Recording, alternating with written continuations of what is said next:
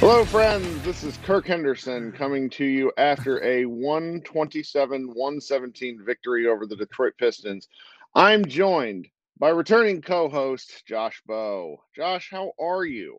I am good. And as you can attest to, I'm a little tired, but that's okay.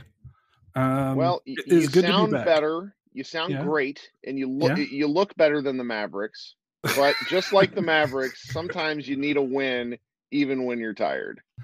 Yes. Uh, I guess before we get into it, I will say you have been really, I've really appreciated every time it's come up and you've just been like, oh, he's out for personal reasons because I'm pretty private about stuff online. But I will say I was out because I had a baby with me and my wife. Uh, she's healthy and we are good. And I am back from paternity leave. And the way I would describe it with like my privacy with this stuff, I can get a little crazy is if you guys have seen Parks and Rec and the episode where Ron Swanson just shows up in the office with the baby without telling anyone, uh, that that would be like that would be how I would roll with it. But uh, that, like that's how I would do it if I could. But you know, you you gotta you know it doesn't always work like that.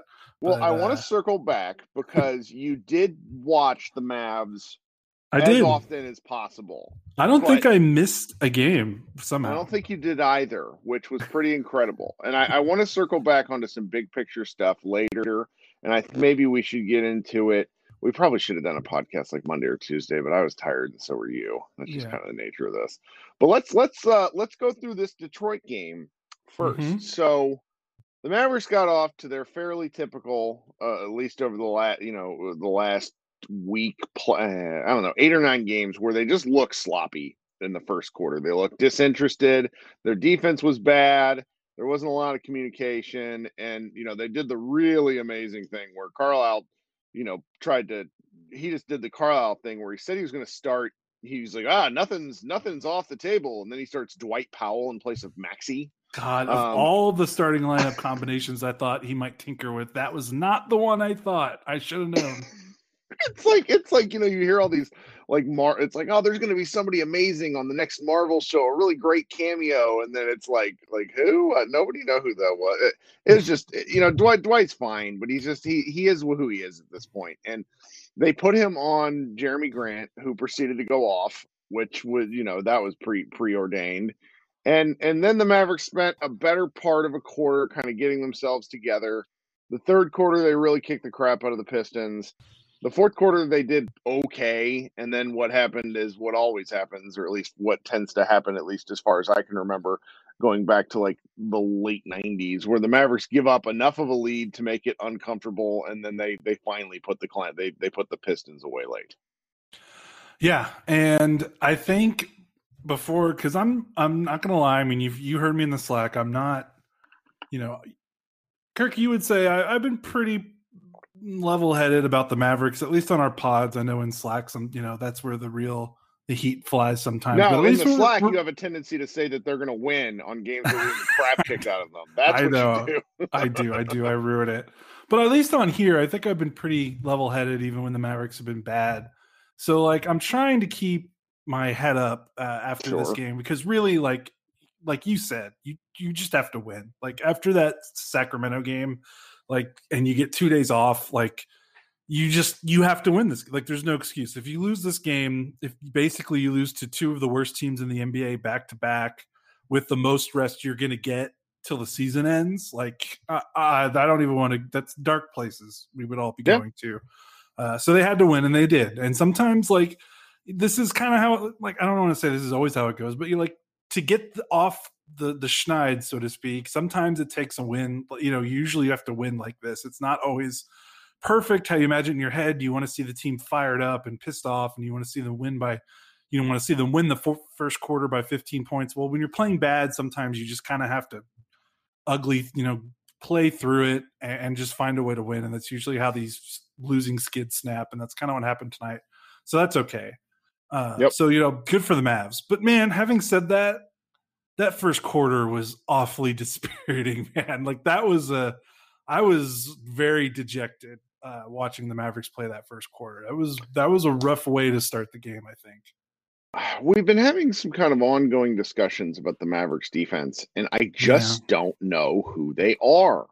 because a lot of what they're doing right now is getting beat on single dribble moves paired with Porzingis being late to the late frequently enough to where I start to question his bona fides. Like this is a guy who used to be able to move and for the last five or six games, he's looked like the guy that I criticized in early February. Um, I, I just don't understand it. But you know, when when your superstars combine for 49 points, 17 rebounds, and 13 assists, that was sort of that was just enough to kind of get them over over the hump. What what's been crushing Dallas the last several weeks, uh, I mean, probably you know, I guess eight nine games, is that Hardaway has been real bad. Um, uh, Richardson continues his his season of being bad, and then Brunson just wasn't quite the superstar that he had been for a, a, a pretty good streak. Yeah, you said it was kind of like a regression, just a slight regression, and and you know then again, and it, it, it just wasn't enough. Like the Mavericks can't sustain if they only have you know four real players and then they're kind of plug in plug and play with with whoever the fifth guy is on the floor at any real time they just can't sustain like six guys having an off night and mm-hmm. and that's sort of what's happened because their three point shooting has been really down they're still terrible on wide open shots and this is just one of these games where they did just enough and i think that it's best that everybody kind of walk away and really not overthink it. I mean, I want to criticize the defense. I want to ask what in the world Richardson is doing playing this much because he's an he. I mean, again, single game plus minus. We understand, guys. Don't yell at me too much. But he was the worst guy on the team with plus minus negative 14 in 28 minutes. Had some horrendous fouls. And then on on shooting, I, I pointed this out in the middle of the game. Uh, he is if you back out the Utah game, where he went five for five, he is shooting exactly 30% from three on the year 60, 66 for 220. That is bad. He's getting better shots than he's ever gotten before. His uh, life, Dallas bas- probably. Yeah. Yeah. DallasBasketball.com. I think his name's Grant. I'll have to go look him up. Um, wrote an article today just like kind of questioning the, the trade. And, and we have enough data now. Like Richardson can't play. Richardson can't come back next year. He, he has been awful. Like mm-hmm. it's it's there's no other way around it. It's wild. Yeah, it's even if you were down on him, like I know you know we talked to Sixers people, uh, and we've talked you know we talked to Miami people, and I, I know Tim Cato had that article where he talked to his uh, 76ers counterpart at the athletic and he kind of mentioned how like you know it wasn't just the 76ers cramp spacing. There was some hesitancy in his shot and there was you know there were some things that were off about him last year in philly as kind of a red flag. And you know even if you considered all of that I, i'm still stunned at his his three point shooting. It's just outrageously bad. Like you just look at his, just go to basketball reference and, and look at his career three point shooting by season. And it's just outrageous the season compared to everything else. Like even at his worst, I think his worst before this season was 34%. If he was shooting 34% on threes this year, I mean, that's still not great considering you're playing next to Luka. But that, I mean, that changes almost, enti- almost how we look at him entirely. Like it's, it's pretty wild uh, how much his three point shooting has gone down. But yeah, I know you said you don't want to try to lean on the things we want to criticize too much because you know the Mavericks needed to get this win. Yeah, I will say uh, just before before we move off that, I have to talk about the first quarter. Sure, please do because um, the, the, first Piston, quarter has mattered. This yeah, season. the the Pistons shot sixty four percent. Uh, they scored 36 points. And mind you, the Pistons are a very bad team. Uh, they are not trying to win basketball games, I believe. They are tied for the worst record in the NBA with the Timberwolves. That might be, I can't remember if they're the worst team now. Uh, but at least last I looked the other day, they were you know eight you know they only had 18 wins. They're very bad, and, it, and it's not like a like the Kings are bad too, but at least the Kings have like guys. They're just kind of like a mismanaged team. Like the Kings that like De'Aaron Fox is good and Buddy Hield can shoot threes and and Halliburton's great and you know Harrison Barnes is not horrible. Like the Kings loss was bad, but like I kind of saw it and like it made it like there there was logic to it because there are guys on that roster where you're like, ooh, they can cause problems on on the right night. The Detroit does not have a lot of like almost any of those guys besides Grant. Um, so for them to shoot 64% in the first quarter, uh, they only made, and this is the thing, they only made four threes, Kirk, which is probably a lot for them, but it's not like it was a cra- you know, it's not like one of those, oh man, well, what are you going to do? They're just bombing away. They're hitting all these crazy shots from deep. They got to the rim at will. They forced the Mavericks into a zone defense in the first half. And even after the zone, they were still getting to the rim. And that's the part, like everything else, you know, I'm glad the Mavericks recovered. Obviously, Detroit was probably not going to keep it up because they were just playing way over their head. But it wasn't like fluky three point shooting that got the Mavericks in the early hole. They were getting destroyed uh, with no action, just straight line drive, uh, you know, dribble dribble drives from the top of the key, you know, at the three point line, and that that's the part that scared me. I'm glad they cleaned it up, but like considering they had two days off, they had yeah. a, a, full practice. The way they opened that game, like that's, you know, I don't want to. I'll stop harping on it too much, Kirk. But that was just really, really, really disappointing. Well, you can't give the Detroit Pistons 31 free throws. Yeah. It. This is where uh, Iztok uh, posted something on his Twitter feed today about like if you look at free throw rate for the opposing team during these losing streaks, the Mavericks just get incredibly sloppy. And I murk KP the most because it's kind of the the thing that drives me the most crazy. But if you're gonna foul a guy, get your money's worth. Stop like eh, the and ones that Dallas allows sometimes are just mm-hmm. mind-boggling. Like who can you know get get the occasional flagrant one because half the time those are not on purpose anyways. It's the the things that, that just the the soft fouling sort of drives me nuts. But what I don't understand is Dallas plays a conservative scheme and still get their ass whipped on the yes. way to the rim. Like how what's an aggressive scheme look like if if if they're doing more different things in terms of funneling guys because everybody beats every single maverick off the dribble. Yes. Yes. And it was it it was wild like Kirk, the King, the Pistons finished this game shooting fifty percent from the floor and forty percent from three. Uh, the Pist, like this team is yeah. eighteen and forty one. Like they scored one hundred seventeen points. Like uh, the Mavericks won. Like a lot of what how the Mavericks won this game. Like I don't necessarily think it was because like they cleaned things up from the from the the losing stretch. They just ran into a team that was just so bad that they couldn't fully capitalize on the way the Mavericks are playing right now. And and thankfully, you know, Brunson and Hardaway kind of came back to life. And when those two guys have good games, the Mavericks usually win. So uh, you know, good on the Mavericks for for getting back into it. And they at least the third quarter they played with something. But yeah, I don't know. I have to read this to you. So, as the, uh, listeners of our podcast know, like our friends at Locked On Mavs wait to hear what the Mavericks have to say, listen to the post game audio, and then do their show we're both old and we don't care. Like it's a little bit of column A, column B. Like I don't like what the Mavericks say. It's just it's it's kind of funneling whatever. But every now and again, Carlisle says something that's just so laugh out loud funny. We got to read it on the show. Rick Carlisle on switching Dwight Powell for Maxi Kleber as a starter.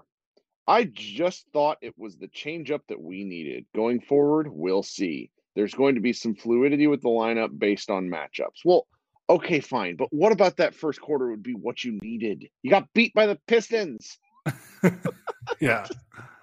Oh, I love uh, I love Carlisle quotes. It's, it's I know it's just my favorite. He's such a I, I think that the, the fans that are like tired of him don't understand how good of a politician he is. He says nothing while saying a ton. It's amazing. Yes, he knows exactly what he's doing when he's talking to the media he very he's very very careful with his word choice. Um but getting back to yeah the defense was just not great. And like i said i mean when you're playing a zone against one of the worst teams in the nba and they're still getting to the rim like you got to do a little bit of soul searching. Uh, but i'm glad they won. And i think i said this on twitter. I mean the main differences in the game is detroit had 13 turnovers which is not a lot in today's nba that's actually a pretty clean game, all things considered, especially when you consider how bad of a team they are. Mavs had just six. Uh, that's the game to me. Uh, the Mavericks, when you're when the Mavericks, when you have a team that has such a talent advantage like the Mavs did over the Pistons, and you just don't give away the ball and you don't give away possessions and you don't kind of fuel the other team into, into getting easy buckets, you know, through turnover, live ball turnovers. It's very hard to get upset, even when you're playing like as you know, I'm just as passive and, and bad defense as the Mavericks were playing for most of the night. Uh, they just didn't allow the game to get into necessarily a rock fight with Detroit junking up the game and holding on to the ball that much, uh, creating those extra possessions for themselves to score, taking away potential extra possessions for Detroit to get easy baskets. I think that was the key because, like, imagine this game. I mean, they only they won by ten, and Detroit shot the ball so well. Imagine if the Mavericks turned it over twelve times, like doubled it. Like, yep. might be talking about a different game. So I think that was really that was why they won. I think. Well, I'm pleased that they won because now we can turn our attention to two Lakers games, which are bound to upset us in some yes. way, shape, or form. Anthony um, Davis fulfilling your prophecy. Yeah, I can't. I mean, it just felt. I'm glad, like, you know, obviously I'd like to see LeBron James play, but for the Mavericks' chances of winning, I am not unhappy that he's not playing. Uh, mm-hmm. But, but you know, AD coming back is very frustrating. But he'd been out. He, I saw a tweet today where he's been out almost as long as the entire off season for what the Lakers had. So that's oh. pretty wild. It's like like nine and a half weeks compared to ten weeks, you know, from like start start to finish, which is just kind of nuts to see on paper. But um yeah. Well, before we before we kind of call it a day, I want to hear, you know, any are, are there, you know, obviously we don't want to give away content because you seem to have been like racking up different things you would like to kind of analyze in the Mavs uh, as you're as you were on leave. But is there anything like from big picture stuff that you would like to to talk about before we before we head out for the evening? Yeah, I guess it's kind of funny. My my time off has basically coincided with the team looking very poorly. um, so that's been kind of a bummer. Um, the defense is just, I don't know. The defense is really worrisome. Um, like you said, everyone is getting beat off the dribble with not really complex actions. And then when you combine mm-hmm. that with, you know, Kristaps, you know, maybe not being all the way there defensively as well and maybe him slack like it's just a recipe for for disaster because and because even even if Kristaps was 100% on point these last 7 games the Mavericks defense would still be in trouble because you cannot leave your rim protector out to dry as much as the Mavs have basically done in the, in the last 7 7 or 8 games.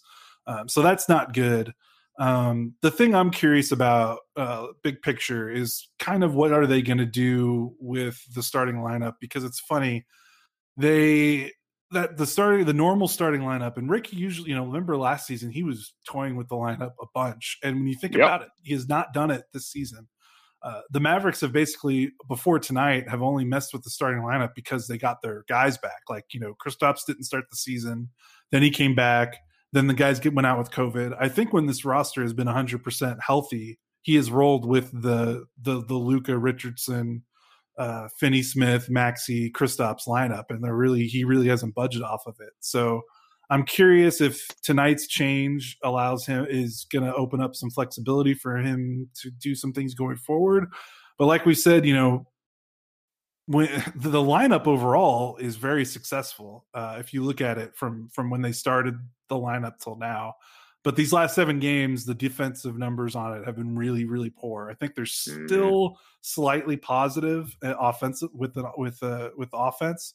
Uh, but the defense it's like it's like 120 plus points per 100 possessions with the starting lineup in the last seven or eight games. So that's not good. So i'm just curious if things change. Uh, i don't know how much we need to see Brunson and Hardaway come into a game and, and change the game and change the way a game is going and and get the Mavericks back on track for them to maybe start one of them. Uh, it feels like that's the way this thing is headed, but I don't know. I, I just don't see him benching Richardson just partly because of if you want to get into to the the back backdoor politics about it, you know, with Richardson having the same agent as Luka and and all that, but Right.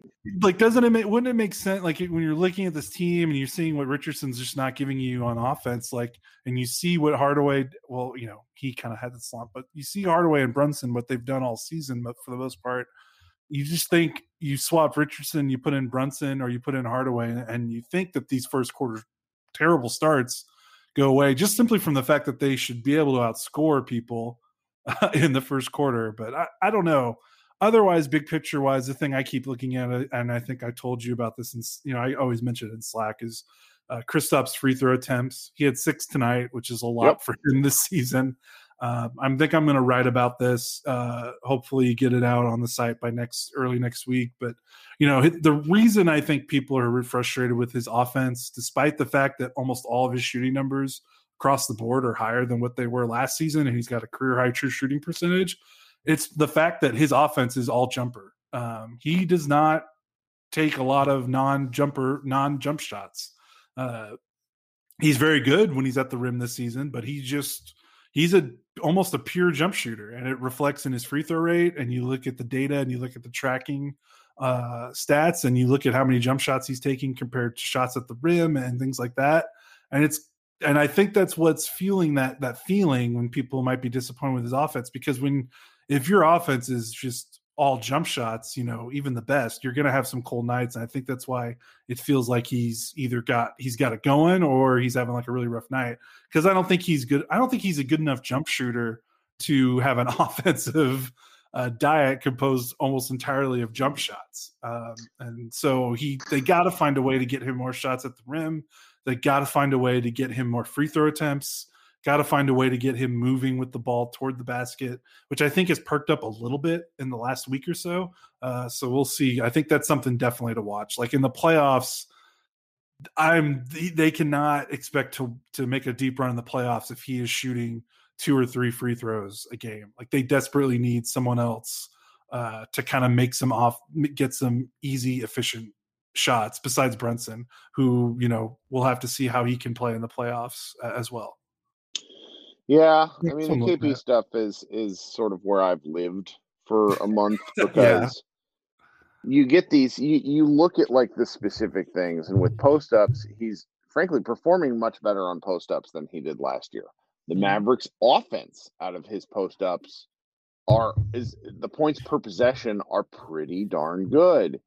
And uh somebody his name's Jim, uh, a guy I've been talking with on Twitter who who is sharing lots of KP data with me, essentially is saying it's just like, why, you know, why don't the Mavericks go to this more? And I, I just can't help but wonder it, when they get KP the ball in those situations, they need to either get it to him quickly or not at all. And unfortunately, what happens to, and what my eye test is telling me, they get him the ball or they pass it to him kind of at the tail end of the opportunity yes. a lot of the time.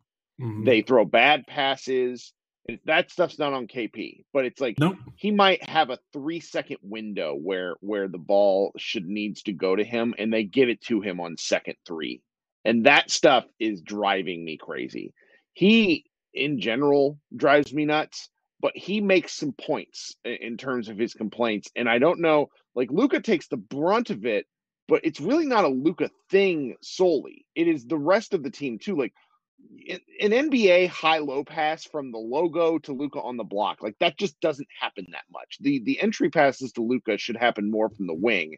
And Brunson, Richardson, Hardaway, none of those guys have any idea how to throw an entry pass.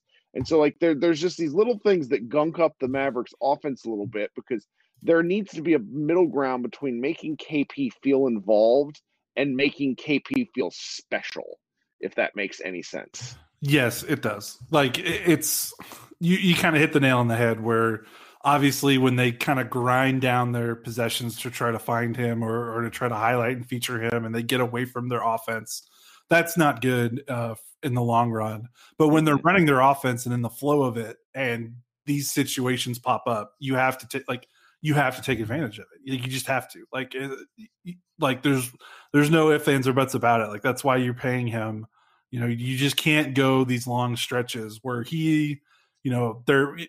It, would be one thing if it was like, hey, we're force feeding you the ball and it's not working. But these stretches where you know he actually, you know, does roll into the basket or he does get a good, uh, you know, clear and near the rim and, and gets a good. Uh, uh, positioning near the basket and they and they don't take advantage of it like that's just like they just have to do better. And I'm sure it's it's very identifiable on the tape. But like you said, these guys just not can't seem to throw entry passes. So yeah, uh, that's something to definitely watch for. And one more thing, Kirk, that I'm watching for that's big picture is Dorian Finney-Smith and the three point shooting. Uh, he is shooting. Uh, he's shooting 6.6 attempts per game in April. He's shooting 42.4 percent on those threes, uh, and it's it's kind of nice. I think Kirk, you've said it a bunch. Like you want to be at your best at the end of the season. And, yep. and that's kind of what is trending for him, at least offensively. Uh, defensively, that's another conversation. I don't want well, if he's going to suck on defense, he can at least hit shots hit on shots. offense. Yes, but so. as we've as we've seen, these good teams are putting their centers on Finney Smith, uh, and they're kind of treating him like Tony Allen, uh, like uh, the Warriors did in the playoffs, you know, years back. So for the Mavericks to be six, like it's so wild to think about that the Mavericks playoff success is like in the hands of Finney Smith because he basically teams are going to dare him to shoot as many threes as possible. Uh, and he's going to have to take and make them. Like there's when a team ignores a, a, player on the floor that much, you know, if he gets the ball and he hesitates uh, and he doesn't shoot, or if he passes it back, like you just the defense won and the possession's blown up. Like so we'll just see if that can continue. He's doing a great job of it this month, and yep. that's just something to watch for. Like keep an eye on that and see what happens in the playoffs. Well, Josh, I missed you. I'm glad you're back. I missed you too. Um, so just so everybody knows in the podcast, uh, I've been doing. Obviously, everyone who is listening this far has been, you know, listening to our podcast regularly. I've been doing these locker rooms. If it comes to when it comes to to Android, Josh, Josh will be joining. We need to, but in the short term, we're still kind of figuring out our. And I hate to say this out loud because it sounds ridiculous, but we're kind of figuring out our content strategy because I like doing the locker rooms. Um, it's more productive than me like tweeting stuff. Uh, it's it's a little more fun and more engaging with our community. But I know I've gotten a fair amount of feedback that it's definitely not for everyone. So, depending on what we do, I'm going to kind of, Josh and I will be podcasting as frequently as we can. Um, once the world opens back up for real, he and I will still probably podcast because we're parents and we don't do anything. Um, but it, as far as you know, the locker room stuff, I'm gonna figure out when it's appropriate to post it because I don't know about you guys, but in terms of like audio options, you have a lot, and nothing drives me more crazy than when I'm, you know, I'm subscribed to a feed and somebody puts out a two hour podcast. I'm like, you're you're essentially asking for one twelfth of my day. Like, get over yourself.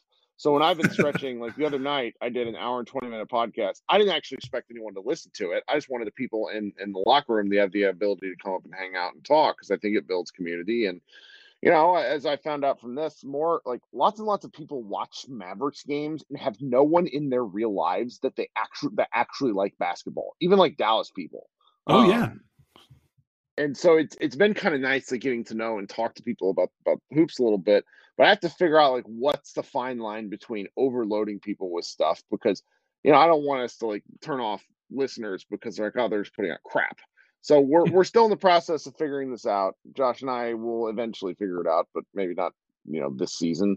So yeah. appreciate everybody bearing with us. Um, I've I've really gotten a kick out of the the the reviews on iTunes. If you guys could continue to do that sort of thing, even if it you know, you got to leave a written review, but just go and you know give a star rating. That sort of stuff matters. We get like sixty five percent of our audience comes comes through uh, iTunes still, which is wild to me. But eventually, I think things will start to grow on Spotify just because that's kind of a dominant platform. But um, before we get on out of here, uh, uh, Josh, do you have any anything else? No, just uh in terms of like the locker room stuff, that decision kind of made is made for us because I like you said, I have an Android phone, so I won't right. be able to to hop onto those. So we'll figure out how to like keep those going, despite the fact that I won't be able to participate until until they decide to make an app for the most popular uh, mobile OS in the world. Which they will, because they were bought by Spotify. Like this is happening sooner rather than later. Yeah, they will. I'm just being I'm just being flip. Uh, so, but we'll see. Yeah, we're. I'm gonna try to get back uh, in the saddle and, and write some things. Uh, I've basically got uh, if you're listening to this, you probably sent me a tweet or a direct message about why the Mavericks piss you off. Uh, mm. I mm. really do want to write that story because the response, I was kind of blown away by the responses I got, like just the amount. And then some of them made me laugh. yeah. Um, and I think it's kind of, I don't know, it's just good because I mean, Kirk, you know, we've both been very, very online this season. And I think we've seen people are people are pretty mad and i'm not necessarily trying to discount their anger like i'm not saying yeah. it's not legitimate and it doesn't deserve like you know some of it goes a little overboard but uh some of it is you know legit and i think there's some interesting i think there's interesting reasons why people are mad it's not like i don't think a lot of it is aimless like people people have some legitimate feelings about this team and and uh, i don't want to discount them and i kind of want to write the story like just just kind of letting people know like why this is happening because it's just been interesting to me like people get really mad when this team loses games sometimes and i kind of just wanted to know why like i have my own personal reasons because i've been there. I get mad online uh, uh, plenty of times so i just was curious what everyone else thought and it's been it's been fun to see the variety of responses. So i will try to i'm currently curating all of those and i will i will write a story hopefully for next week well, with that in mind, uh, I forgot to actually say this. So tomorrow night for the Lakers podcast, I'm going to do or uh, the Lakers post game podcast with with I'm going to do one with Harrison Faigen, who is in charge of Silver Screen and Roll. He's an old friend mm-hmm. of mine, uh, and maybe Josh will have something to write about then. But mm-hmm. he and I will be back probably Saturday night with the Lakers game, uh, and and we'll hang out then. So Josh, this has been great. Thanks as always. Yeah, it's good to be back. All right. Talk to you guys soon. Have a good day. Hello, friends. Welcome to Mavs Moneyball Group Therapy. Coming to you after the Mavericks outlasted the Pistons in a rather wild offensive display from both teams. Dallas beat the Pistons 127 to 117. If you're listening to this on a podcast, then you already know that Josh Bowe has returned from his leave of absence and if you are listening to this live, he actually uh, was taking a leave of absence because he had his first child. I wanted to give him the opportunity to say that.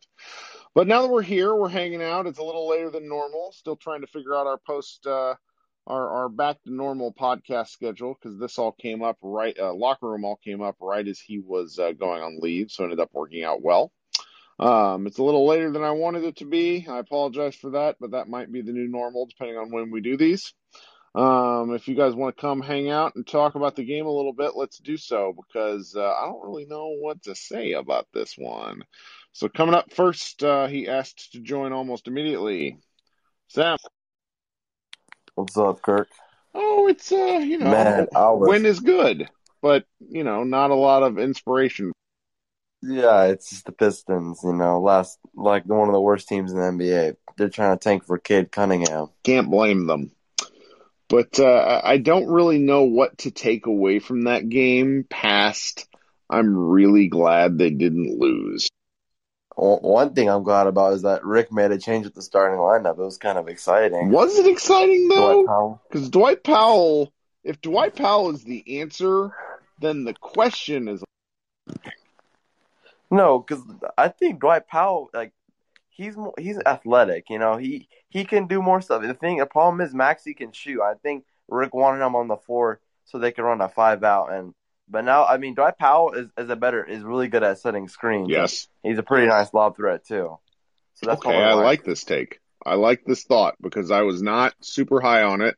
I think the offense was at least a little more fluid than it's been in certain games. But the flip side of that was Dwight Powell guarding Jerami Grant, which went interesting. I don't really know what to. Yeah, it was. It's the Pistons. I mean, and then did you also see uh, how Porzingis and Willie Cauley Stein all got fouled out? I mean, that's just and Mason Plumlee.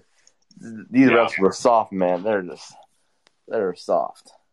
Yeah, there's a lot of weird. You know, there's a lot of like no calls paired with very obvious like touch foul calls. Luka getting uh I'm really glad Luka didn't. Oh yeah, on the lob, I was I mm-hmm. thought he mm-hmm. got hurt. I thought he got mm-hmm. like a mm-hmm. almost like a Gordon Hayward type injury. Well, if he would have gotten hurt and there wouldn't have been a call, Mark Cuban would have lost his mind, and he, he would have been right to. Floor. Yeah, yeah. Oh man. Well, uh, well, what? So past the start, what what were your other, um, you know, more interesting takeaways from this game that that that you'd like to kind of? Jalen Brunson, how he he is literally a point guard that plays like a big man. He doesn't shoot threes, and I don't. He's not that good at shooting threes, but if he's in the paint, I swear there was one possession at the end of the game he was just going in circles and circles and circles, and just finally got like a pass to Willie Cauley Stein for and one. I mean, he just he just spins around in the whole paint. he was a couple of easily missed, like he was mad at himself layup attempts away from being 10 of 12 from the floor. I mean, he he's, was like he's such a nice finisher. Like I just yeah. like how he can he's like a he's kind of bulky too for like a point guard, you know. He's put on if you go look at pictures of him from 2 years ago, he's a lot thicker through the shoulders he looks like uh, he honestly looks like an NFL running back at times. I know that's what I was thinking too. Like he's built like a running back. Yeah, yeah, and he plays like a running back too sometimes, and and that can be both good it's and fun. bad. Tonight it was really excellent because it's it's fun it, to watch too. It's fun. Oh right, because he's a left-handed guy, and then he goes left, and then he keeps going left, and the and like defenders seem seem to not understand that he's going to go left. Like it, I I really I really enjoy watching him when he's in his bag. I don't I don't see players do that. Just like he's he's kind of has his own different play style. He's a six three point guard that plays like a big. Mm-hmm. And I've seen him in person. He is not six three. He's about six one. Oh um, yeah, I mean, my, my bad, six one. My, my bad. My no, bad. that's impressive. It's, uh, it's, you're exactly right. No, it's it's like I just with the players, I always assume the point guard is always six three. I don't sure. know why. No, because shorter guys in the NBA don't don't really do that well. But he does. He uses his strength and kind of his leverage paired with his. He's got very interesting touch around like eight to ten feet. I don't know about you, but whenever he takes like these ten foot jumpers, I get mad. But then they go in. They, they go like in. It's such a high arc shot too. Mm-hmm. Mm-hmm. But then if it's at the three point line, he doesn't make it unless he's in the corner. and that's okay. That's okay because the, he's extended his range a little bit every year. I remember his rookie year, his three point percentage went up month to month. So there were there's a lot. He's still he's still building on his game. I, I that that year the Mavs drafted pretty well with getting Luka and Jalen in the second round. That that was a steal. I mean, I would argue Brunson's probably their third to fourth best draft pick since 2000. I mean, it's been a while. I mean, he's important. I mean, are we going to count the Dirk trade and like all that? Well, Dirk was ninety. Dirk was ninety eight. So that's why I said since two thousand. Oh, yeah, so it's like it was oh like Josh Howard, Devin Harris, him, and Luka. Like it's it's kind of in the mix, you know. So, well, I appreciate you coming up. You got anything else before I bring on some more people? Um, I was gonna mention that. Uh, I forgot what was it. What was it about? Uh, okay. I I got nothing. I got nothing. All right, appreciate you, man. Thanks for coming up. I'll see you. All right, coming up next, friend of the program, Dalton Trigg, who is uh, up late in Mississippi. What's up, buddy? Dalton, you can't you can't not have audio. There we go. I'm there we go. What's up, Kirk? How I'm well now. I'm well. So Josh came back. He and I talked for like the first time in a month on a podcast, and that was that was nice. And now I'm hopping on talking to you. well, uh, you know, a win is a win. Uh, I mean, I, I definitely feel good that they won that game, but uh, you know, I'm not really happy how they won it, giving up 117 points to the worst team in the league. But you know, it is what it is. As bad as they've been lately, any win was going to be like a palate cleanser. So uh, we'll see how they do tomorrow night against the Lakers. But hey, look, one thing I wanted to point out to you, and I, I, I kind of vaguely mentioned it during the game, but I had I didn't actually look at the stats when I told you this, but I I, I kind of made the remark that Willie Cauley Stein is the X factor for this team. Okay. Uh, and you know he, he, came back, and I mean, yeah, he's chaotic and he makes some dumb plays every now and then, but overall, he's been a positive impact player from like an advanced stats perspective. And tonight was like the it, it really showcased that because in 13 minutes he had an, off- individual offensive rating of 120.8, sure. an individual defensive rating of 73.1. So that is a net rating of 47.8 in 13 minutes. And it showed on the court because they increased their lead in that time. And then, you know, once KP came back in, I mean, he, you know, he, he didn't have a terrible game. Uh, but, you know, it just seems like uh, the advanced stats just don't favor KP as much as they do you know other players. So well, the the what I'm hearing from you is that Willie Cauley Stein is is 2018 Dwight Powell, uh, who was a, yeah. a advanced stats super freak, which is why the Mavericks have have really hung on to him for this long, even though no one seems to really like him. But I, I like he did, you know, he did well in limited minutes. In the first half, I thought Luka was going to kill him because Luka kept serving him and he just wouldn't do anything with the ball. But you know, there are benefits to being, you know, winning the genetic lottery, being seven foot one, and and just being nimble as all get out. I mean, there, he, he you know, I know Nerlens Noel got the, the the Tyson Chandler starter kit thing from Fish like a hundred years ago. But I really like like like Willie Cauley Stein when he's like playing at his peak. Get like he's just got that frame, that build. He does some interesting things like that, and one that he got to kind of really help seal the game. Just showed like the sort of level of athleticism to even get the shot off. I just I wish he was a little. I just wish he played with more force. Well, it's not just that, but you know his lateral movement is so much better than KP's. Like the the defense overall just seems to play better with him on the court because he's not, you know, guys can't get by him super easily. Uh, well, you know, bigger guys can overpower him, but uh, as far as like getting by him, he's pretty quick. His lateral movement is pretty good, and uh, I'm glad to have him back because he had basically taken all of Dwight Powell's minutes before he uh, was out with the NBA uh, COVID yep. protocol stuff, and so now he's just kind of getting his conditioning back and it's good to have him back. I'm I'm glad to see him have some, have some success, and I think he can make a difference come playoff time. I'm glad to have him back in the sense if you look at the box score, the Mavericks actually played ten dudes, which that has not been a regular occurrence right. in a while. so it was, and some of that was necessity because of fouls and whatnot, but it just it felt good to just see not everybody get burned to the ground for once because the Mavs play the Lakers tomorrow night, and then they play the Lakers Saturday, so they're going to need some legs. Well, I'm I'm I'm very worried, Kirk, because Maxi he might not be playing tomorrow night, and they're going to have Anthony Davis, Andre Drummond, uh, Montrezl Harrell, and I don't know if Marc Gasol is back from his injury thing or not. But I mean, that's just that's going to be a front court nightmare.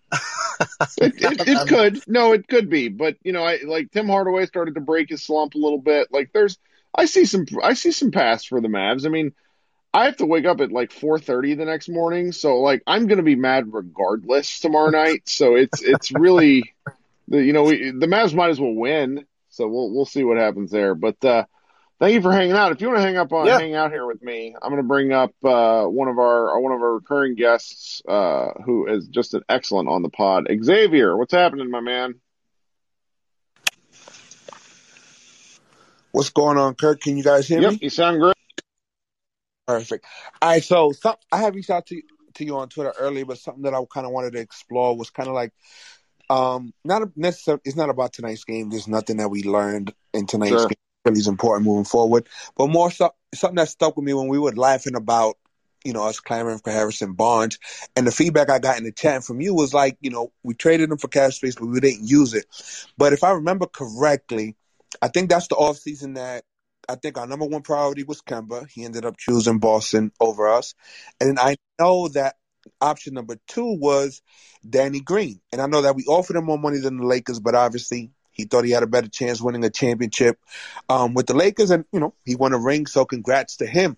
But when you look at the two things that people often say we, we need is A, a playmaker, and then be a three and D wing. So I think the front office did a good job of identifying the types of players that we needed that offseason. But ultimately, somebody has to agree to take your money. So in retrospect, again, we can say, hey, we didn't spend that cash space on anybody, but have we, you know, that Kemba contract is looking a little funny in the light right now. I don't think Boston could trade him for any sort of assets. And then Danny Green, honestly, I wish I've always been a Danny Green fan, so it would have been nice for him to take our money. But you know, it was between us and the Lakers, and he chose the Lakers. But I think the front the front office had the right sort of targets in mind that offseason. So again, I think in retrospect and in hindsight, we can criticize him. But I think if either guy had taken our money, I don't think the fan base would be saying, you know, what we've been saying about, you know, the inactivity that year. Well, what I what I really wanted it more for was anything past the body was just having the salary to move. And because it's not my money to spend, I'm happy to spend Mark Cuban's money. And I feel okay about that. It's it's it's a moral plus for me to spend Mark Cuban's money in my mind. And where where that really frustrated me in the long term was just it, it we saw that in in the off season or I'm sorry, this trade deadline where Dallas just didn't have much to do they're really kind of pigeonholed in because they have X amount of contracts, and then the guys that they they could trade, you're really you know it's it's six of one or half dozen of the other. And so I, I I do understand that opinion, and I think there's a there's a lot of merit to it. It's just I wish that the Mavericks were associated with like 15 free agents immediately. And instead, what we hear is they're zoned in on like three dudes, and that if they miss out on those guys, then it doesn't. Then we get situations like that one where they end up with Delon Wright and and holding the bag, and that was kind of what what the main pitch was that's probably the the biggest criticism, and it's it's hard to be a criticism because again, we don't know what we don't know, and there could have been discussions. I would like to think that that at a certain point the reporting would have occurred where we would have heard about who else they talked to. But I think the Mavericks tend to kind of view free agency as a little more binary than it is. And that I think is is the thing that just drives me nuts because I mean, you know, Bo, who's the Utah Bogdanovich? How do you say his first name, Dalton? I, I always mess him. I get him confused. It's probably racist of me to confuse Europeans. Um, but Bojan? No, that sounds right. Whichever. The other Bogdanovich. Um, the, the Mavs like didn't even go after him, and he would have been money on this team. So it's like that sort of stuff just drives me nuts. But, uh, but you know, I'm I'm. And then lastly, before I go, so I guess I'm curious what your thoughts on Timmy are because I feel like Timmy oftentimes he bails us out. You know, in a lot of games where the offense is stagnant, he'll just step up and he'll hit, you know, some good shots for us. But I imagine he's going to command somewhere around 16 to 18 million dollars a year. Do you feel comfortable walking away from him or do you at that price or what are your thoughts on possibly re-signing him or do you think he's more like an option B if we strike out with all the other prominent free agents, however few mm. might be out there? This is this is tough because I think it was Tyler Adams who sent me a DM today, essentially saying, you know, what if the Heat and the Mavs just sort of switched up their pain in the ass shooters, like the different guys that are available on the free agency market? Like, with Timmy, it's just so like like he's just he's the epitome of sports for me, where I he I, I hate him so much when he's awful, and then when he's on, it's just joy, like injection of what the fuck just happened type stuff. Because, I mean, the man takes shots and then that are out of this world. And then this year he, he's like dunk contest Tim Hardaway Jr. And I just, I, I can't get over some of the athleticism he displays. So it's, it's very difficult for me. I will say that they, they need to be careful with what they do with him because he is, he is a, an X factor and very important. And if they were to lose his shooting and not replace it with anybody, next year was. Agreed. Well, thanks for hanging out, man. If you want to hang out up here on stage, you're welcome to. Otherwise, I'm going to bring on some more folks. Yeah, I'll be I'll be here. I'll... All right. Coming up next, Matt Phillips. How you doing, Matt?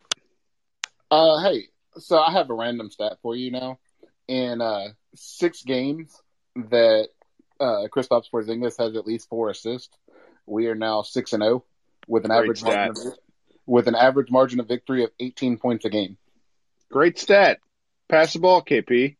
Yeah, it, I mean, it, it really is. It's kind of random. I was looking it up when it was going, and then also this was Luka's first 10 rebound game since March 15th, which. Hmm. Which I know that seems like not that big a deal for a point guard not to have rebounds in that time, but over those 16 games, he's averaged 6.8 rebounds a game, which, given how much we depend on him to rebound, is not all that great. Hmm. I'm going to have to send that stat to the crazy Hawks guy who is convinced that Maxi Kleber doesn't get rebounds so Luka can get more. Um, yeah. That's a really interesting one. I, I found his rebounding, his rebound seems to be sort of an engine for him because he pushes faster when he gets the board. When he doesn't, he likes to kind of walk and survey. But there are instances tonight where he just went full bore. And I think we've talked about pace a number of times. I believe as, as Luka gets in better shape over the years, hopefully he will want to play at a slightly. Absolutely. Um, I love it when he runs. Like I remember specifically the Magic game was the fastest tempo I've seen him play it, where he just looked like he was pushing a lot. I actually felt like he definitely ate his Wheaties today. I mean, obviously he had the dunk, it scared me to death when they tried to throw the alley oop to him and he got fouled and I thought he was hurt for a minute. But Yeah. that's uh, more explosive than he generally plays. Um, it was, I mean, like I said, I'm happy with the win. This is one of the things, like, I know it wasn't the prettiest win or anything, but assuming we play everyone tomorrow, probably not Maxi, but everyone, assuming we play Luka and KP tomorrow and everything, I'm happy. I'm always happy when we win because I think one of our mistakes is we think that we're good enough to worry about style points and we're just not. Yeah, yeah, they need to notch these ones because I'm looking at the. Uh, I'm, I've been scoreboard watching while we've been talking, and the Grizzlies are keeping pace with the Clippers. The Nuggets and Trailblazers are tied. I feel good about the Nuggets just because the Trailblazers are uh, are regressing. Just so, um, you know, you you kind of go through the West. Uh, if anybody hasn't seen Joel Embiid's near full court game tying shot, it's one of the more incredible misses I've seen in my lifetime. Um, you know, there's just opportunities for the Mavericks to to notch. And granted, there has been repeatedly throughout the month of April opportunities for them to climb the standings, and we just kind of got to walk away with one of these. They they need to figure out something if they don't want to play in the play-in. And and I don't know. I feel I don't feel great, but I, I I'm you know better than being in here and you know just like freaking out over a loss. Oh, absolutely. And one thing too, I will add on the Tim Hardaway Jr. thing. I think he's going to get more money than y'all do. Um, whether Yeah, I or do not too. keep him is besides that. But one of the things with him that he brings this year more so than last year is really on this team. There are exactly three people who can do anything off the dribble, and they are Luka, Yeah. Brunson, and him. Like we do not have another perimeter player who can do. And, and like I complain a lot about us not being dynamic and not moving and everything. If if we replaced him with like if we lose him and just get say I don't think he's free agent, but like a facsimile of Wayne Ellington, for example, or someone else who is mostly a standstill shooter and a moderately decent defender, then that's even more of the just give Luka the ball and run pick and rolls, and then the three other people stand in their designated spots and just hope that it works. And I Hey, understand Matt. doing that. Too. Yes, sir. Well, no, I, actually, I think you bring up a great point. I was going to say, and I think right now I've identified who I would love the Mavs to sign, and I think it's Spencer Dinwiddie. I think that if we can get him on a somewhat reasonable contract with him coming off the ACL, he's that type of big-bodied creator off the dribble that I think would be a great compliment to Luka. So I'm curious what the chat thinks about Spencer Dinwiddie. I don't think Lonzo's the creator. I mean, he's a great passer, but not necessarily great at getting his own shot. But then, what? He's a guy that can run the offense with Luka's on the bench, and he's a he's a good enough forty percent three point shooter to kind of play off ball with Luka at the same time. So I'm curious what you what you think about him. Off the top of my head, Spencer's not a good shooter, is he? Like he's like a 31, 32. Like he's like a Josh Richardson shooter. A Josh But like Richardson this year. scorer though, Yeah, like no, uh, I- the I like off the the- dribble type stuff. If if that's what some Yeah, no, I creativity. And remember, like he that. was forced to kind of run that offense for the Nets during those down years when they really stunk. So I don't know if that's a true depiction of what his actual ability as a sh- outside shooter on when he was kind of forced to take ugly shots for that Nets team before they got good. Oh no, I, I I like the idea. I like Spencer as a player. One of the issues I have is that I think I think one of the things is we don't want to have a super small player because we want small people to have to guard Luka or Yeah. create another mismatch. And one of the issues with that is is that the kind of guys like the Delon Wright, your Josh Richardson, people like, and I think Spencer fits in the same basic player archetype. I think he's better than either one of them, but I think it's the same player archetype. I don't think those guys fit as well with Luka in in practice as we think they do in reality. I think that if you're going to have the secondary ball handler with Luka, it needs to be somebody who is who is quicker, like one of the smaller jitterbug type players. Like, and I mean, Jalen's not a crazy good athlete, so I don't even think he really counts as one of those, but he's much closer. The guys who are can get the ball and go score. The the big the other big point guards are generally also going to be slow moving, methodical, and things like that. Whereas you just don't have enough time with the ball when you play with Luka to be that kind of secondary player. You need to be a guy who is super dynamic and quick and catches the ball and goes. And pretty much why- big point guards. Goran Goran Dragic would have, and it's not just because they were countrymen. Like Goran Dragic is the kind of like Chris Paul. Like they're they're just dudes that exist that that fit this, and and and I, I don't know if there are any on the market. It's tough. They they're really in an interesting position this year. They're gonna have to figure out something and and and, and in order to move forward. Well, one of the things I think they can do, and I think they've kind of started to do it a little bit this year. One of the issues with Luka, and um, this is a much bigger topic, is that that we run into is that Luka takes the touches of both an apex wing scorer and of a pure point guard that runs the offense so much, and so that ends up that's why he has so many touches slash time of possession, is because generally you have one person that does one and one person that does the other, mm-hmm. and because he does both it's like even if you had if he's just a scorer, which when they have Jalen in the game, Luka honestly plays more like a three that is an, an apex wing scorer than he does as a point guard.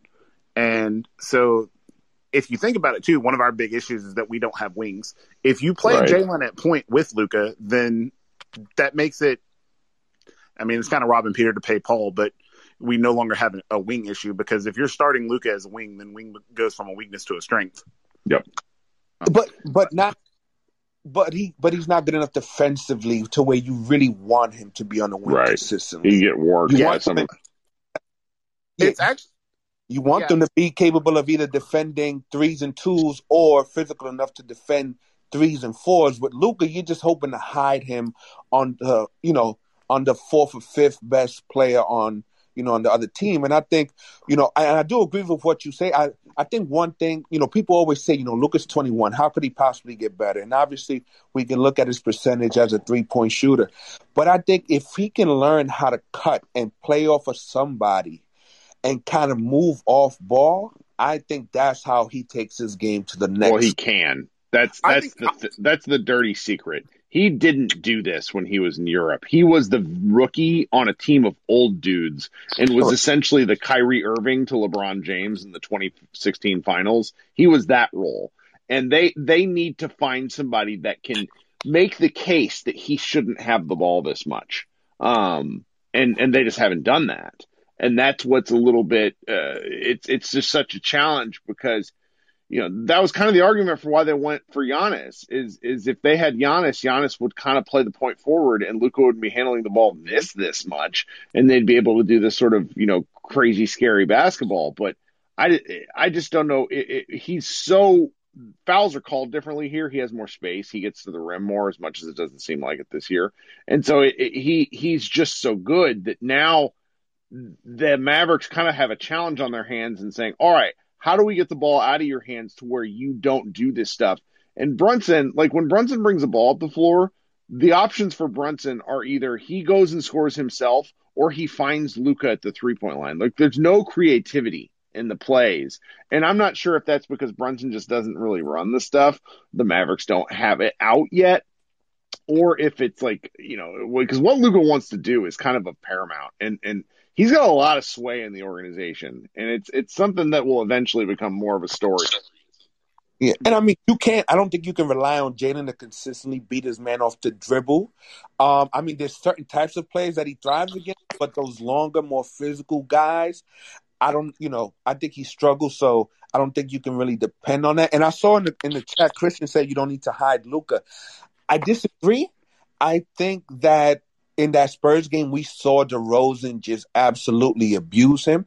And I think, especially in a playoff setting to where it's more matchup based, they're going to absolutely target Luka every time down the floor. So in the regular season, I don't think that's an accurate representation of what's going to happen come playoff time when they're going to specifically try to, try to um, expose him. And especially so, having guarding wings, he's get he's going to get his lunch ate. On that on that note about Luka's defense, I think Luka has basically reverse. Uh, he has reverse switchability, which is you can put Luka on pretty much the worst player one through four and feel completely fine. Like there are very few power forwards. Luka is incredibly strong.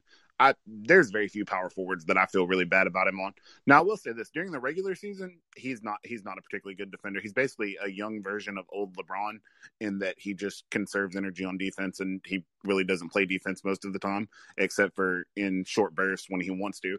But when he wants to, and he showed in the playoffs last year, this and this is going to sound absolutely insane. Luke is a better defender than Dorian Finney-Smith when he wants to be. Like he just is.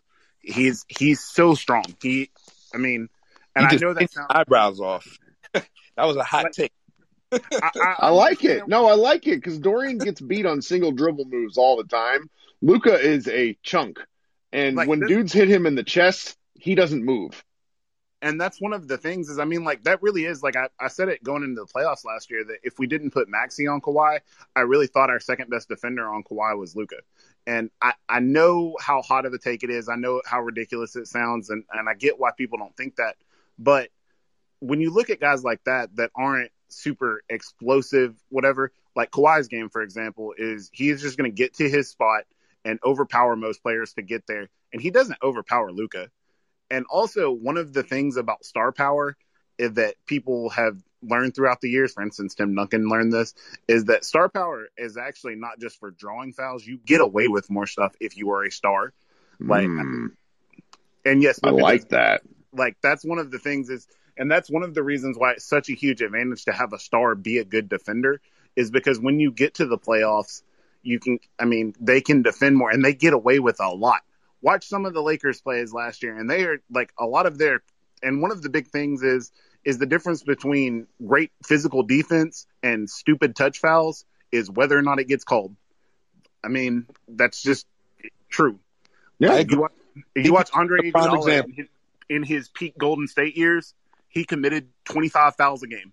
And sure, didn't get called. Who's who's the dude from Memphis that just rode Luka like he was a friggin' Dillon bicycle? Brooks? Brooks does the same stuff. Just he's so yeah. good with his body and his feet that the the, the refs don't know what to call because you know he fouls so often, but he's just so consistent with how he plays. yeah, so and that's one of the things. I mean, it's Kirk Hinrich used to be on the Bulls. If you watch the Bulls back in the Kirk Hinrich era, like he fouled on every play, and they were big proponents of. I mean, it's one of the things they teach you when you're little is if you foul on every position, they can't call all of them. I mean, because yeah, at did. some point, and I mean, I don't want to go too far off into the rest because I complain about them enough. But I really do think I I'm not concerned about Luke, and that's one of the things that I was excited about about watching them in the playoffs last year. Is and I mean, like he had a few breakdowns, and you're going to, but for the most part, he's not a defensive negative when he wants to be in the playoffs, and he's shown in short stretches, like even in the fourth quarter against the Grizzlies, the other, or not against the Grizzlies, against uh Yes. No, there have been multiple instances. I know what you're talking yeah. about because he he blocked Ja Morant. Yeah. Sort of saved the game. He just he's good at staying in front of people when he's really, really focused, but he's just not in good enough cardio shape to be able to do it for, you know, thirty minutes. Yeah. Thirty and he very I think he very clearly has made up his mind. There are times when he's like, I'm just not going to play that hard right now. He's like, my offense is going to be, I'm going to shoot some step back jumpers. My my defense is going to be, I'm going to kind of stand here and turn around and you know, just look around and be like, hey, why didn't you block this shot behind me? But we've seen it in short spurts when he wants to. He's a very good lateral athlete. Like P3 had one of the things about that with the stopping and all mm-hmm. of that. Like he moves when he wants to. He's not super athletic vertically, but he's more athletic vertically than people think. And sure. he's just a giant wing. He's super yeah. strong. And so, he's a good, I'm, I'm good team kinda, defender as well. If you notice, yeah. he's a lot better at making the right rotations. Um, so he's a he improves the overall team defense. So I agree, and a lot of that is just effort. I think it's just understanding yeah. the game and effort, and actually wanting to close out on shooters, wanting to rotate, you know, to the um to the to the appropriate guy. So I agree. I I think he's he's passable. I wouldn't say he's a net positive. I just say he's not a net negative. I think yeah he's you know he's not he's not a Trae Young level defender, and of course as he gets his stamina up to where you know he can share the workload on offense, I think you'll see him more willing to kind of you know hanker down on and you know yeah and. And one of the things with that is because of his vers, like I said, he's he's basically reverse versatile. Like you know, young LeBron could guard all five positions and yada yada all that. Like it's not that you want Luka you're just saying, hey, we're putting him on the best score anywhere. But there's any game like in any one possession or two possession thing, there's no one that you see and you're just like, oh, this is a five alarm fire. We've got to get him off of this person. Like, because sure. he gets matched up on bad stuff, and but he's enough in the middle that even when he gets on big guys, like I remember a few possessions against Portland where he's on Kanter, who and he boxed out Kanter, who's one of the strongest offensive rebounders in the league. I mean, he just boxed him out, and we have no one else on our team that can do that. Well, for uh, something that stands out and will always stand out was when uh, Oklahoma City went and played Real Madrid, and he was 16, and Luka wanted to guard Westbrook. There's there's something there in like the what you want to do, and and you know he'll take more pride in it as he gets older. Um, one thing he really needs to take more pride in is the damn haircuts he gets. Uh, the game has started again on on TV, and I'm looking at this man's haircut, and he needs help. KP takes enough pride in his haircuts for both of them. They're well, good. I mean, I mean, KP's haircut's different. Like, like he, uh, uh, what was the movie where the dude uh, KP looks like a villain out of a 1950s boarding school movie? Where, like, what's the one where the dudes stand on the desks at the end of the at the end of it? Oh, Captain, my Captain! Like, uh, KP's hair yeah. just kills me. I don't, I don't know what what's happening there. Look, but um, it, but he looks kind of Nazi. Honestly. I wasn't gonna say what's, it, but he does. What's that it's movie with, um, with Brad Pitt? He looks like yes. that. Oh God! Inglorious oh, Bastards. Dead Poet Society. Bastards. Thank you. Correct.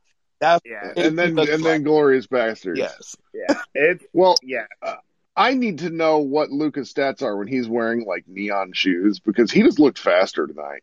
But okay, we've been rambling for a while. I'm going to bring on a couple more folks if you guys don't mind. Thanks for hanging out. Absolutely. I will stop. Appreciate it, guys.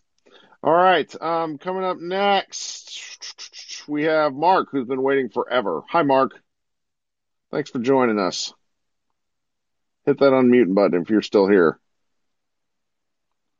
That's okay, Mark. Uh, try to come back up in a little bit, and I will invite you back on. All right. Uh, coming up next, Jordan, what do you got? Hey.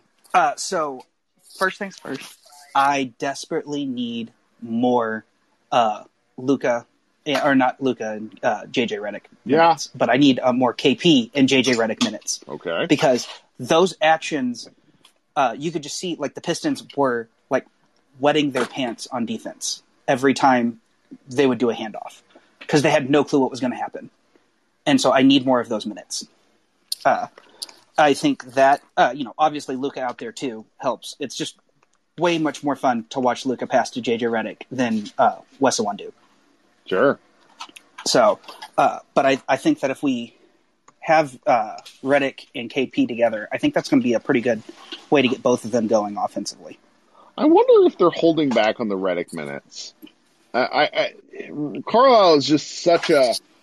I've mentioned this before, but I'm I'm like a Kansas City Chiefs fan, and I'm I'm pretty certain that that Carlisle does this this whole Milton Berle act of, of just the tip, and, and I'm way too old. I'm, no, nobody in this chat gets that reference except for probably uh, Doug. But it, it's it's just so the Mavericks like hold things back, and and I think. Should, I mean, I'm at the point, and, and I know Isaac Harris has said this too on Locked On Mavs. I'm at the point where Redick should start. Like even if he only plays Agreed. 15 minutes, he just gives a dynamic. Like there was a one late second. Eh, it was the first half. It was a pick and roll though, where where Porzingis, you know, dives and actually rolls to the hoop for once in his life, and Luka passes through to the far side for Richardson, who clanged a three. And I'm of the opinion if the far side on that is JJ Redick as opposed to Richardson, then KP gets a free dunk. And because right now, yes. he's just like the KP's just covered by two dudes, and, and Richardson's terrible. So I don't understand some of this. I totally agree. Um, I was also uh, had a friend of mine post that at the uh, two thirds of the season mark, so that was the thirteenth, that Dorian Finney-Smith was exactly average for all scorers across uh, across the league. He was exactly average. Well, since then we've had four games, and his true shooting percentage since uh, he was told he was average is now uh, 69.7% true shooting. That seems good. So uh, I feel like we should keep telling him that he is now above average, so he should just keep going. I mean, his offensive play, like his defense has slipped a little bit, but he's countered it by being like bananas on offense. I, yeah, I, it's pretty fantastic. I'm really delighted. Um, as far as first quarters go, this is one of the things that confuses me. Uh, sure. How has Rick Carlisle not killed someone? Like, I get so frustrated watching it, and I know how, like, just the way that he treated, like, even Dennis Smith when he would do dumb things. Like, I'm just surprised that Richardson keeps getting minutes. Sure. I, I, I don't don't, get it. understand it. I, I, there's some there's got to be some notion of like helping a guy play play through a slump. But what if your slump is now fit like 57 games or whatever the heck the Mavericks are at? Like I don't get it. It's nuts. Yeah, I've I've never seen him have this long of a leash with anyone. Like even it feels like this is a longer leash than he had for Wes Matthews, and Wes Matthews Mhm. was at least playing better defense than Richardson. Absolutely. Absolutely. I don't get it either. It's got to be something political, Pat, or something in the sense of they just want him to try to figure it out because if, if we all remember the preseason, I mean, he looked great. He looked great, Yes. and it's just been downhill ever since. Mm-hmm. So, well, thanks for coming up, Jordan. You got anything else? Uh, no, I think that's it. All right, man. Appreciate you. Have a good night. You too. All right, coming up next, Christian. Christian, what's happening? Hey, what's up, Kirk? How you doing? Oh, I'm tired. I should go soon, but that's okay. We'll hang out. Yeah, I mean it's only nine twenty-one here, and I'm tired, so you know I, I feel for you. But uh, I was gonna say, you know, overall, you know, it's not a not a game I'm jumping for joy about, other than the win. Uh, did some better things, I think. You know, the defense has been atrocious, and playing more zone, I think, uh, could largely be beneficial. Um, but I think you know it's clear that this team just isn't good enough to really uh, make noise in the playoffs. Um, so I I think really you know the options have really shrunk on uh, free agency, and Sure. this front office really really needs to you know be thinking for quite some time, but especially now. Uh, especially with the date set, how they're going to be creative in ultimately bringing some real talent in here. And, you know, I think I, I have a fear, not that it wouldn't benefit the team, you know, we'd get better if we're able to bring just like, you know, three really good, solid uh, players like a McDermott, McConnell, like some of these, you know, more rotation kind of guys. But I hope we can figure out a way to get a sign in trade in place for someone like either Collins or Lonzo or, you know, even just signing DeRozan outright. Um, but like a third piece where it's like, I mean, I guess you can exclude Lonzo to an extent, but just, you know, you're going to get at least like 18 points a game from that person. Right. And I think we need to take some of that pressure off. And I think, you know, what you guys were just talking about right now, uh, with JJ being in the lineup with both Luka and KP, like you can see when Redick, you know, is running around on the offensive end, like people are flying trying to catch up to him, uh, trying to double him on the pick and rolls or trap him right there. But I just think you add Luka and KP uh, on the court with him and do that, you can really uh, spark the offense in a way just by kind of creating some confusion and some open looks. So I certainly hope we do that. Like this wasn't even a horrible game uh, from Josh Richardson. I, we've suffered through enough of those Sure. already, but I, you know, we just have to do something different uh, with this starting lineup, and I don't think I was hoping for Dwight Powell to be in over, you know, Josh Richardson being out. Right. Well, we'll see what they do. I, I I'm still somewhat convinced that the right playing basketball well at the right time is just more important than like the big picture stuff. And let's say they're a seven or a six seed and they play whoever is at the two or the three seed and they go in and they surprise with a win. Like basketball is just such a confidence game, and Luka Doncic is the ultimate terrifying X factor. Like guys don't want to play against him, and like he, him and Dame, LeBron, like there's just very few guys that are on that list of of, of absolute stone cold killers that guys don't want to run into. I'd love to put like Jokic and and Embiid up there, but big guys just have a different sort of level since they don't get they don't you know the ball is not necessarily theirs all the time. But I like the thoughts, man. You got anything else for you head on out? Uh, no, I mean, I, I agree. And to be honest, like, obviously, more than anything, I want the Mavs out of the play in. And, you know, I'd be able to enjoy the playing a bit more just because I'm not worrying that we can get knocked out, especially with how we've been playing lately. But I also think a game against, you know, if the Warriors come up to eighth and the war, uh, the Blazers fall down to seventh, who wouldn't want to see a game uh, between Dame and Steph, and then hopefully the ninth and tenth seeds could be uh, Memphis and the Pelicans, so we get to sure. see the two youngsters. I just think that would be a lot of fun and a lot of relief on our end, knowing we don't have to play in that stupid play-in tournament. But we'll see, you. man.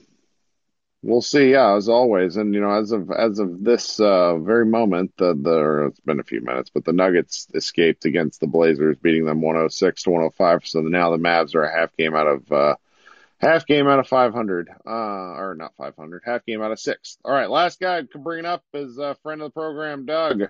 Doug, what's happening? Hey, Kirk. How are you doing?